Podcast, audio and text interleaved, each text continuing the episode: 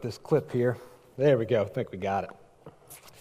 Morning. It is good to be here with you guys. I want to thank you, first of all, for the opportunity to come uh, open up God's Word with you this morning and talk through that a little bit. But, but more than that, to thank you uh, for the, the partnership that this church has had with our ministry for a long time, longer than I've been there. As Jared said, I've, I've been at the table slash focus for 10 years now. And, and since long before that, First Church has been supporting us financially and praying for us and sending students to us. And, and so, um, really grateful for the role you play in, in helping us reach students at Stillwater, and always grateful for a chance to come uh, meet those in one of our partnering churches. I get to be, I guess, out in the lobby after this. And, and if you've got students coming to OSU or anything like that, I'd love to meet you and introduce myself to you and, and get to know them maybe a little bit.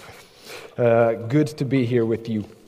So, about a month and a half ago, I'm out on a bike ride with my kids.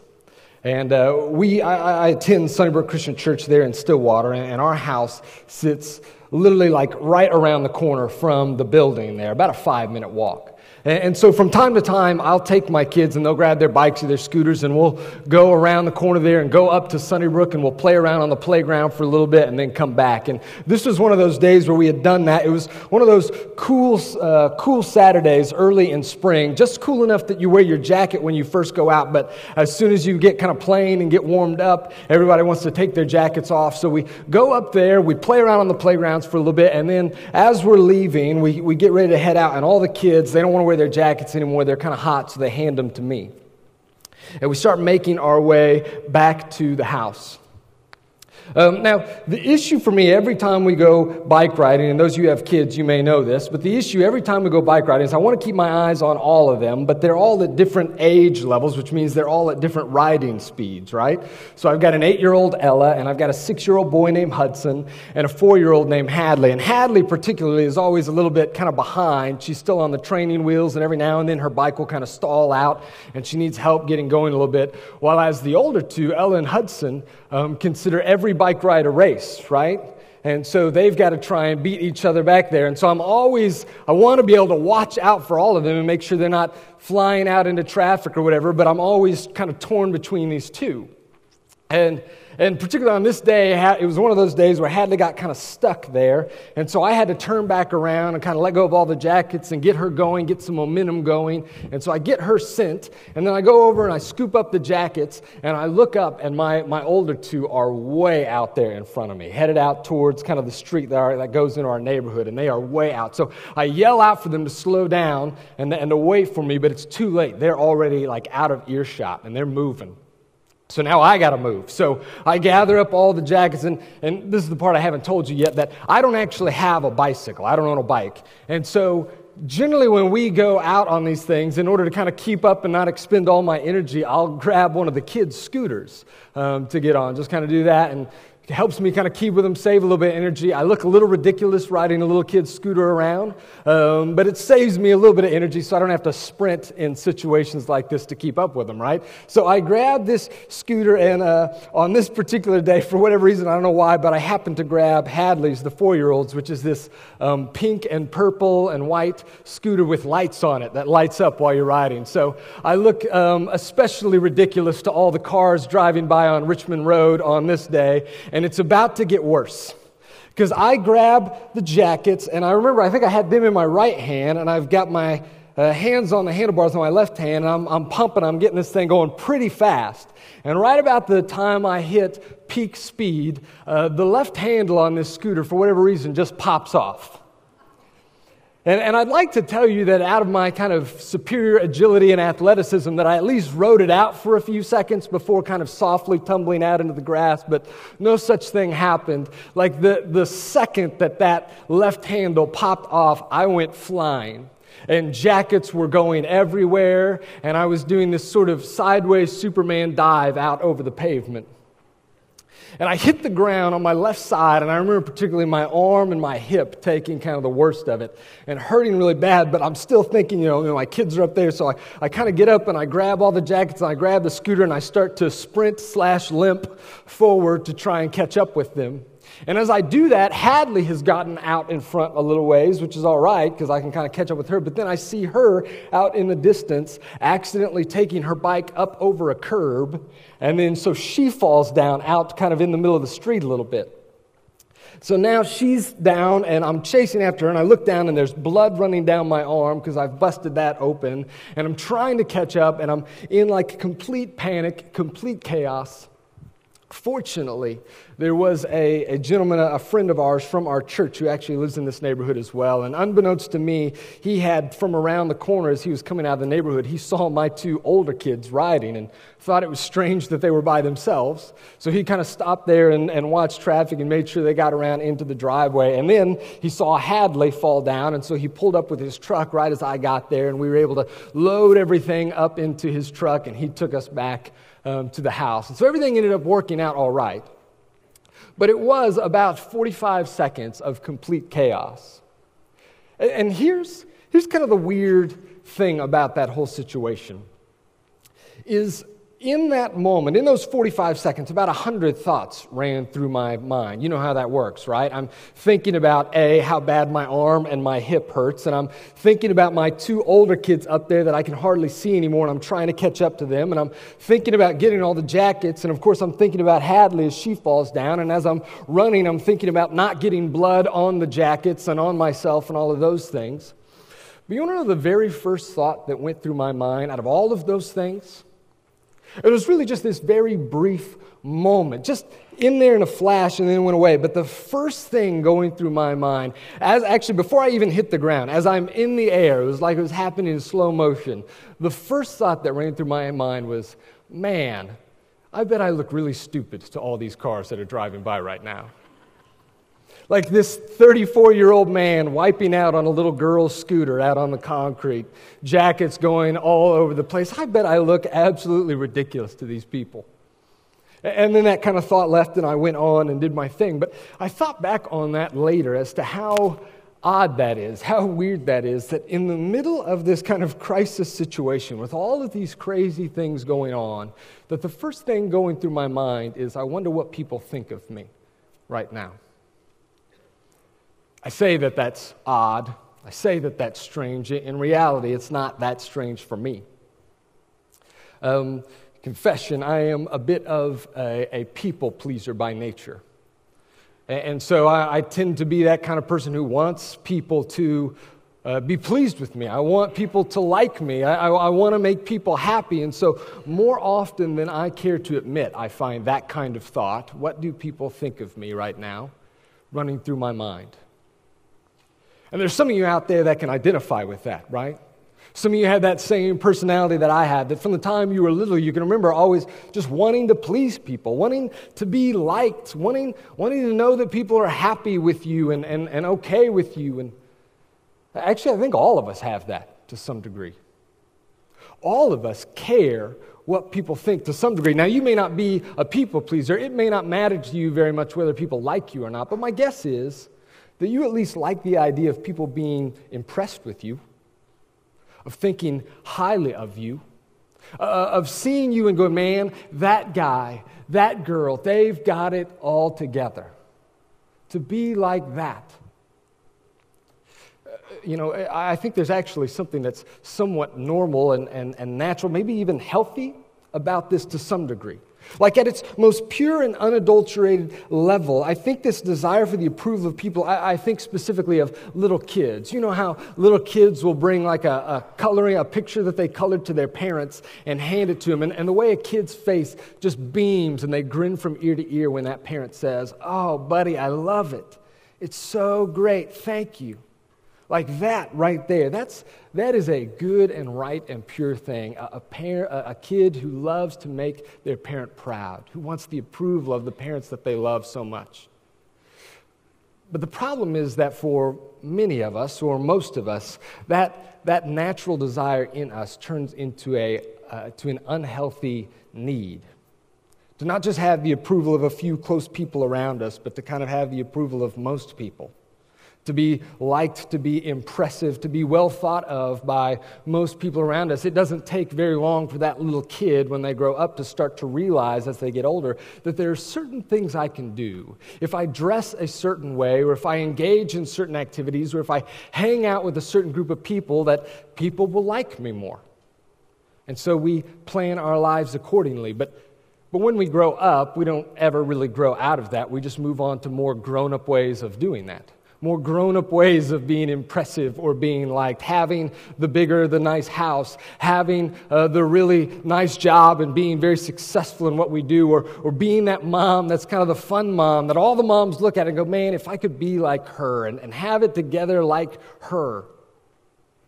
We all find ourselves trying to do that. People throughout history have been doing that for, for all of history. And, and there are a number of people who have discovered over time that one of the best ways to do this is not simply by being nice or by being funny or, or by being um, successful, but one of the greatest ways to do this is by being good by being a good person, by being an upstanding citizen. In some cultures, by being very religious.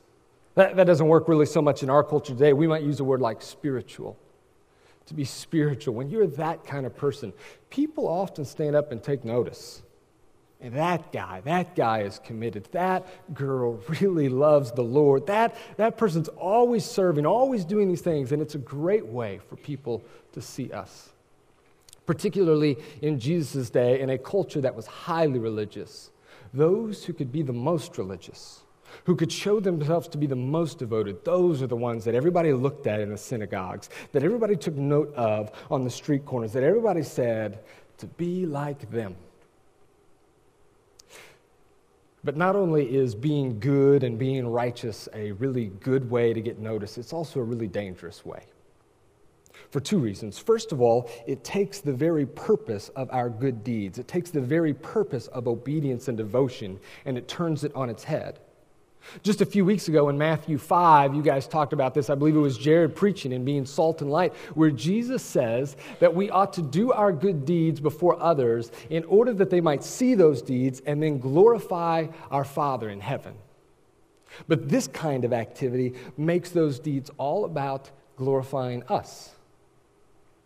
And the other reason it's so dangerous is because, because not only can we deceive others when we live this way, but the truth is we can kind of deceive ourselves as well. I mean, after all, I'm supposed to be a good person, right? After all, I'm doing these things because the Bible says. I'm doing these things because that's what God wants from me. And I think we can often deceive ourselves into not knowing our own hearts, not knowing our own motivation behind the good deeds or the right things that we do. Jesus is aware of this. And so he confronts this head on in the sixth chapter of Matthew. In the middle of his Sermon on the Mount. That's where we're going to be today, chapter 6, the first 18 verses. So if you have your Bible, you can turn there starting in verse 1. This is what Jesus says Be careful not to practice your righteousness in front of others to be seen by them. If you do, you will have no reward from your Father in heaven. Now, that right there is the sermon in two sentences. That's Jesus' whole point and my whole point in two sentences summed up right there. What he's going to do from here on out is simply explain that further by breaking it down into three different examples. These three different forms of righteousness or good deeds that were very highly thought of and a very important part of the Jewish religion that is, giving to the poor, prayer, and fasting. And he's going to address each one of these three things specifically. So let's take a look at them real quick. In verse uh, 2, he says here So when you give to the needy, do not announce it with trumpets as the hypocrites do in the synagogues and on the streets to be honored by others. Truly I tell you, they have received their reward in full. But when you give to the needy, do not let your left hand know what your right hand is doing, so that your giving may be in secret. Then your Father, who sees what is done in secret, will reward you. Now, pay attention here to the pattern that was just given for us because it's going to come up over and over again. On each of these issues, he's going to say the same basic three things. He's going to, first of all, give an example of a good deed of righteousness, in this particular case, giving to the poor. And then, second, he's going to give a negative, uh, a negative aspect of that to avoid. Do not do it like the hypocrites do in order to be seen. He's going to say that every time. And then he's going to give a positive aspect. But when you do that, do it in secret so that your Father who sees will reward you. He starts here with almsgiving, which was a pillar of the Jewish religion, of the Jewish faith. In a first century agrarian society, a society that didn't have social security and didn't have welfare, people, the poorest of the poor, those with disabilities, were absolutely dependent on the generosity of their fellow citizens. And this was a huge part of what it was to be a follower, to be a, a Jew in that day. In fact, around the temple there, people kind of lined up the poor because they knew that, like, a, one major aspect of your worship as you went to the temple to worship was to be able to also be generous with your money and give to the poor, give to those in need. In fact, inside the temple court, there was this box where you could actually go and just put your coins in there, and it had this kind of big trumpet thing there. You would put your coins in there, and that money could be distributed to the poor because they knew when you went to the temple to worship, part of that is generosity, part of that is giving money away. And of course, people knew that that was also a really good way to be noticed. Because if giving to the poor was something that shows your devotion, then when people see you doing that, that can really bring attention to you. People really see you as a great person for doing that. Actually, even in our culture today, even people who aren't religious, we know that this idea of being known as a generous person, being a philanthropist, that's, like, that's a pretty big title to give to somebody. Someone who's known for maybe having lots of money, but also being really generous with it and giving it away. We don't all want to be generous, but we all want to be known as generous. And, and, people know this. That's why when someone gives to a particular cause, a charity, or a university, or a church, one of the most common things we do is we put their name somewhere, right? They give a particularly big gift, and we'll put their name on the side of the building. We'll put their name on a plaque. We'll put their name in some sort of publication because we know that people are more likely to give when they are going to be noticed for doing it. Jesus says, Do not go in and sound the trumpet whenever you give your money. Uh, some scholars think that he's actually talking about that box I just mentioned in the temple. That, that the opening of this box had this big kind of trumpet like shape and it was made out of metal. And so when you throw your metal coins in there, it makes this clinging sound real loud. And, and you can imagine somebody going in there with a bag and just pouring a big bag of coins, and everybody in the temple courts turning and looking at them and going, Wow Jesus says, though, that when they do that, regardless of whether he's talking about the box or not, he says, those who do that to be seen, there's a problem with that. He says, here's the good news, actually. If you are doing that to be seen, the good news is you're going to get it. People more than likely will notice. People more than likely will look at you, will take note. The bad news is that that's all you're going to get that you'll miss out on something greater, that you'll miss out on the reward that your Father had for you had you been able to do that in secret, had you been able to do that with a pure heart and pure motives. He continues on with the issue of prayer in verse 5. And when you pray, do not be like the hypocrites, for they love to pray standing in the synagogues and on the street corners to be seen by others. Truly, I tell you, they have received their reward in full. But when you pray, go into your room, close the door, and pray pray to your Father who is unseen. Then your Father who sees what is done in secret will reward you. So the focus here is on prayer, but you notice that exact same pattern. The example, prayer. The negative aspect to avoid, like the hypocrites to be seen, and the positive aspect, pray in your room in secret, and your Father who sees will reward you. Now, Jesus, multiple times in his ministry, prays in public. And so do the early Christians, so does the early church. So we know that the problem is not praying in public. Otherwise, what Dale just did here a few minutes ago would be a bad thing, right? The problem is not prayer in public, and that, that should be stated for all of these things. Jesus doesn't have a problem with things happening in public, he's after our hearts. He's talking about the motivation behind it. And so I think Jesus would say it is totally okay to stand up in front of other people and pray, but be careful. Because in our human, broken, sinful hearts, anytime we stand up in front and start to do things like pray or worship or preach or teach, that there is always lurking within us that desire to not just please our Father, but to impress those that, that, that, are listening to us, that hear us speaking and hear us talking. That temptation is always there. In second grade, I had this teacher. She was my favorite teacher in grade school, Miss Johnson. And, I loved her. She was so sweet and kind. I went to this small Christian school there in Muskogee, Oklahoma. And one of the things I remember about Miss Johnson is she finished all of her prayers the same way In your son's precious name, we pray, Amen. And I remember thinking when I was a kid that that sounded so spiritual and so awesome. And, I, am sure Miss Johnson wasn't doing it for me to think that, but I sure thought that. And so I thought, you know what, that would probably be a great way for me to start praying. And so for years, I finished all my prayers with that in your son's precious name. It just sounds like I just love him so much and love his name so much. And, and I even remember teachers, like in, in one class, this teacher, in my mind at least, I, I felt like he always called on me to pray more than any of the other students. And I was convinced it was because of the awesome ending that I did in all of my prayers because I've said in your son's precious name. And so, of course, he's going to call on me.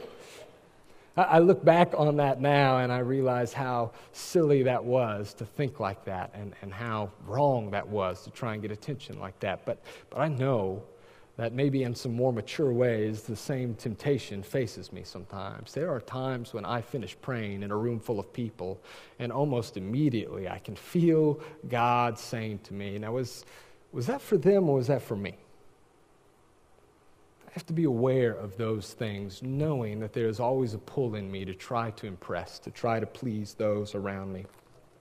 He continues in verse 7 And when you pray, do not keep on babbling like pagans, for they think they will be heard because of their many words. Do not be like them, for your Father knows what you need before you ask Him. Now, you may have noticed that we just broke the pattern here. That that whole pattern of example and then don't pray or don't do this like the hypocrites who want to be seen. He doesn't say that here. Uh, most of the chapter, he's gonna, or most of the section, he's going to do that. But here, the, the example is not hypocrites, but it is pagans or Gentiles. And the thing to avoid is not praying to be seen, but praying like babbling on and on in order to get your Father to hear you. So Jesus is kind of changing things up here and taking a little bit of a left turn before he goes back to the original pattern. Right now, he's going to give some practical instruction on prayer in one of the most famous, one of the most recognizable uh, sections of Scripture in history, what we call the Lord's Prayer. Here's what he says. Verse 9, this then is how you should pray Our Father in heaven, hallowed be your name. Your kingdom come, your will be done on earth as it is in heaven. Give us today our daily bread and forgive us our debts as we also have forgiven our debtors and lead us not into temptation, but deliver us from the evil one. For if you give other people when they sin against you, your heavenly Father will also forgive you. But if you do not forgive others their sins, your Father will not forgive your sins. Now, you're going to have to forgive me for this. I, I, I, wish that we had more time to dig into that prayer today. If we had an hour, we'd spend time walking through this beautiful prayer and this beautiful kind of instruction for us as to how we pray. We just don't have that time. We got to move on and cover the rest of this. Here's the question I want us to ask, though, briefly before we step ahead is why does Jesus say this here? I'm not asking why he says it. I know why he says it because this is an incredible example of how we ought to pray. I'm just learning in the last year of my life how beautiful and how, um, how helpful it is to pray in the model that Jesus gave us. So I'm not asking why he said it, I'm asking why he says it here. In the middle of this passage that is all about hidden righteousness and trying to do your righteous deeds in secret and not to be seen by others, why does Jesus break away from that temporarily and start giving practical instruction on prayer? Actually, a better place, you could argue, would have been Matthew 7 in just a chapter from now, Jesus is going to go into a little section on prayer. Ask and you will receive. Seek and then you will find. Knock and the door will be open to you. That would have been a great place to put the Lord's Prayer. But instead, he puts it here. Why? Put that in your back pocket for a minute, and we'll come back and try to answer that in just a bit. For now, I want to move on to our last of the three examples, which is fasting. Verse 16. When you fast, do not look somber as the hypocrites do, for they disfigure their faces to show others they are fasting. Truly, I tell you, they have received their reward in full. But when you fast, put oil on your head and wash your face, so that it will not be obvious to others that you are fasting, but only to your Father who is unseen. And your Father who sees what is done in secret will reward you. So now we see Jesus return back to that original pattern. Don't do this like the hypocrites who want to be seen. Now, of the three things, giving to the poor and prayer and fasting, this third one honestly seems like it would be the least applicable to us, right? Like in our day and age, the, the big danger is not that there are too many of us who try to fast a lot and try to impress people by how much we fast, right? In our day and age, the bigger issue is that basically none of us ever do this. And, and listen, the New Testament never commands that we need to fast, but Jesus does seem to assume that we will. He says here in this passage, not if you fast, but when you fast. And there's another section just a few chapters later in Matthew 9 where Jesus will say that my disciples do not fast while I am here on earth with them, but when I leave, when I depart, they will fast. My followers will fast. And so he seems to expect that we will. I think probably the reason that you and I don't fast all that often, that our culture does not partake in this very often, is one of two things. First of all, it's hard, right? Straightforward. Just listen, I get hangry when I get lunch a little bit late. So why in the world would I try to skip it, right? It's hard to do those things. But more than that, I, I think the bigger issue is we just don't understand it. We don't understand what the point is, what the purpose of it is. The idea behind fasting as near as I'm able to tell, as I've experienced it a little bit myself, though not nearly as much as I would like to or should have, and as I've tried to read a little bit on it, the idea behind fasting is it is a physical, tangible way to say, both to God and to ourselves, Lord, I want you and your gifts more than even food. More than even the basic necessities of life, I want you. More than food or more than TV or more than social media or whatever it is I might be giving up, I want that more. And, and in that way, it becomes a bit of a, I've heard it said, a physical exclamation point to our prayers. Kind of an intensification of our prayers, a way of saying, No, this is really what I am after, Lord. Now, the Jews, sorry, my mic there, the Jews understood this. And so fasting was a more regular thing for them. They were actually required to fast once a year on the Day of Atonement as a sign of humility and, and brokenness over their sin. But, but many of them fasted more than that. In fact, the Pharisees fasted twice a week.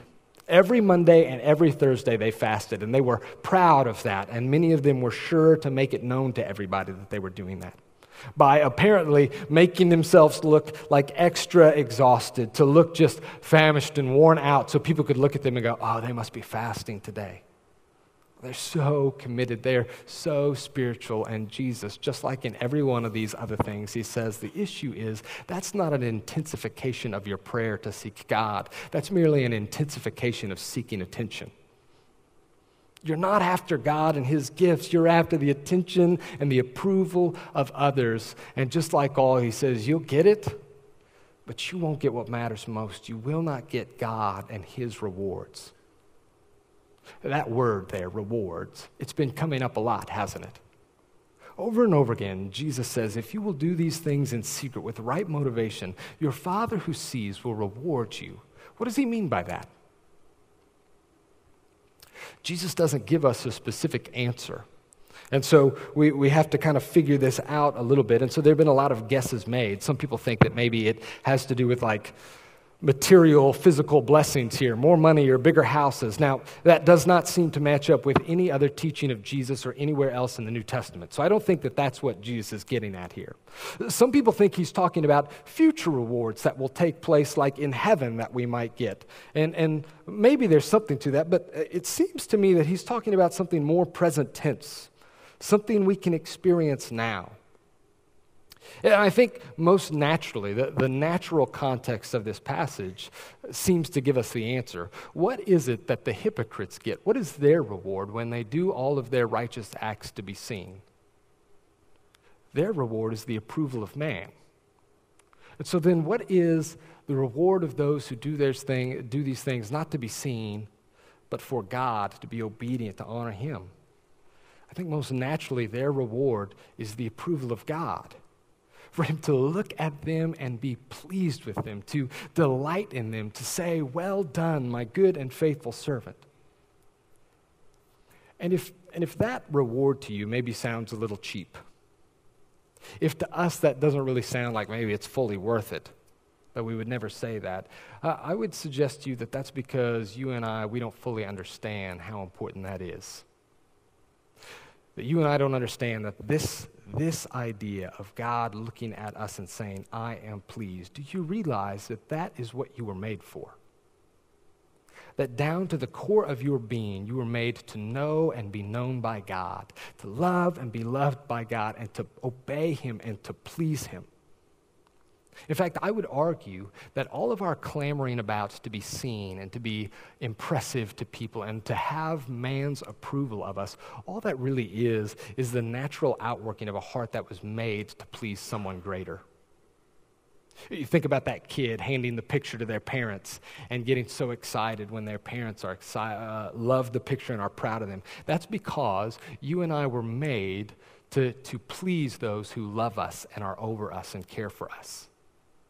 And why not? It seems like the most important would be the person who loves us ultimately, the person who created us, the person who made us for his glory. We were made to please him, and I believe we will find our greatest joy when we know what it is to please God. I should step back and just say that's not something we figure out ourselves. That's not something that we just muster up because of our own goodness within us. No, that is something that is only supplied to us by Jesus. It is His death and His resurrection that, that makes us the new kind of people who are able to live the kingdom lives described in the Sermon on the Mount. His Holy Spirit at work in us, working out a righteousness that God delights in and is pleased in. Now, one question left unanswered and that is what do we do with verses 17 through or 7 through 15? That whole Lord's Prayer section, why is it here in this text? What does it have to do with hidden righteousness? What is the common theme between it and all of these other teachings that Jesus gives in chapter 6? You know what I think it is? As I've read through this, I, I think that the common thread between this whole section is trust, specifically trust in the Father. Now, that word actually comes up more than any other word in this Father trusting your Father who sees. That comes up over and over again. And, and the whole Lord's Prayer section, the whole purpose of that is to say, you do not have to try to manipulate God to get Him to hear you by saying things over and over again or by blabbering on and on to get His attention. No, no, no. He's your Father. So you can trust that He already knows what you need and you can trust that He cares for you, that He's able to take care of you. That's why Jesus says you can start your prayers with this Your kingdom come and your will be done, because you can trust that what He wants is ultimately what is best. You can trust Him to provide your daily bread. You can trust Him to forgive you. You can trust Him to lead you not into temptation. And I think it's that same issue of trust in the Father that actually is at the root of all of Jesus' instructions about hidden righteousness. See, I think what Jesus is saying to us when he talks about prayer and fasting and, and giving to the poor and all kinds of other issues is when you do good and right things to please your Father, when you do good and right things to honor and obey Him, even if no one else sees, if no one ever notices, if you serve thanklessly in the nursery for years and you never get a pat on the back and you never get a congratulations and nobody ever looks to you and goes, man, that is the kind of person I want to be like, Jesus says, know this, that your Father sees that. That He sees that and that He is pleased with that. I think that most of my clamoring to try and get the attention of other people, when I try to impress people or please people, particularly by doing good works, by doing good things, most of that stems from a failure to trust in God. A failure to trust either one, that He sees, or two, that He rewards, or three, that that reward is worth it. Hebrews 11:6 says this that anyone who would come after God must believe that he exists and that he earnestly rewards those who seek him, or that he rewards those who earnestly seek him. And the consistent message of the New Testament is this that it is worth it. That what he offers to you, his love, that what he offers to you, his delight in you, his presence is totally worth it. So, the question for us this morning is, is what do we want? Because Jesus says, whatever you want, you'll probably have. If what you want is to impress people, if what you want is to be noticed, if what you want is for people to look at you and admire you and to have all their approval, Jesus says you can probably get it. But that's all you'll get.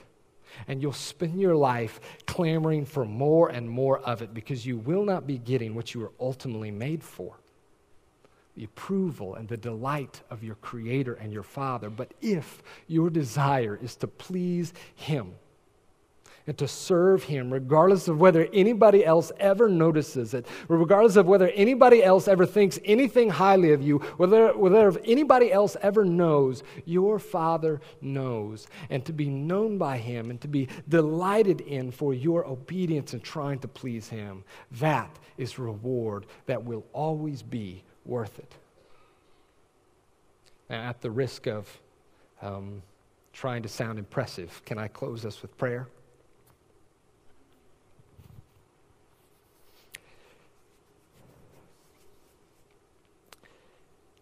Dear Father, you know my heart. And uh, you, you know how deep this runs in me. And you know how deep this may run in each and every one of us. This desire to, to gain attention and glory for ourselves. Lord, I pray that you would help us to see where we are blind to that, even in our own hearts and in our own minds and lives that your Holy Spirit would create a new kind of desire that longs to please you first and foremost, whether we ever get any attention or acclaim for that. And I pray that for each one of us, that as we seek to obey you, that you would help us to experience more and more of the joy that comes in pleasing you. That you would be honored by that, and we would grow up into the kind of people that you meant for us to be. I ask you that in the name of Jesus. Amen.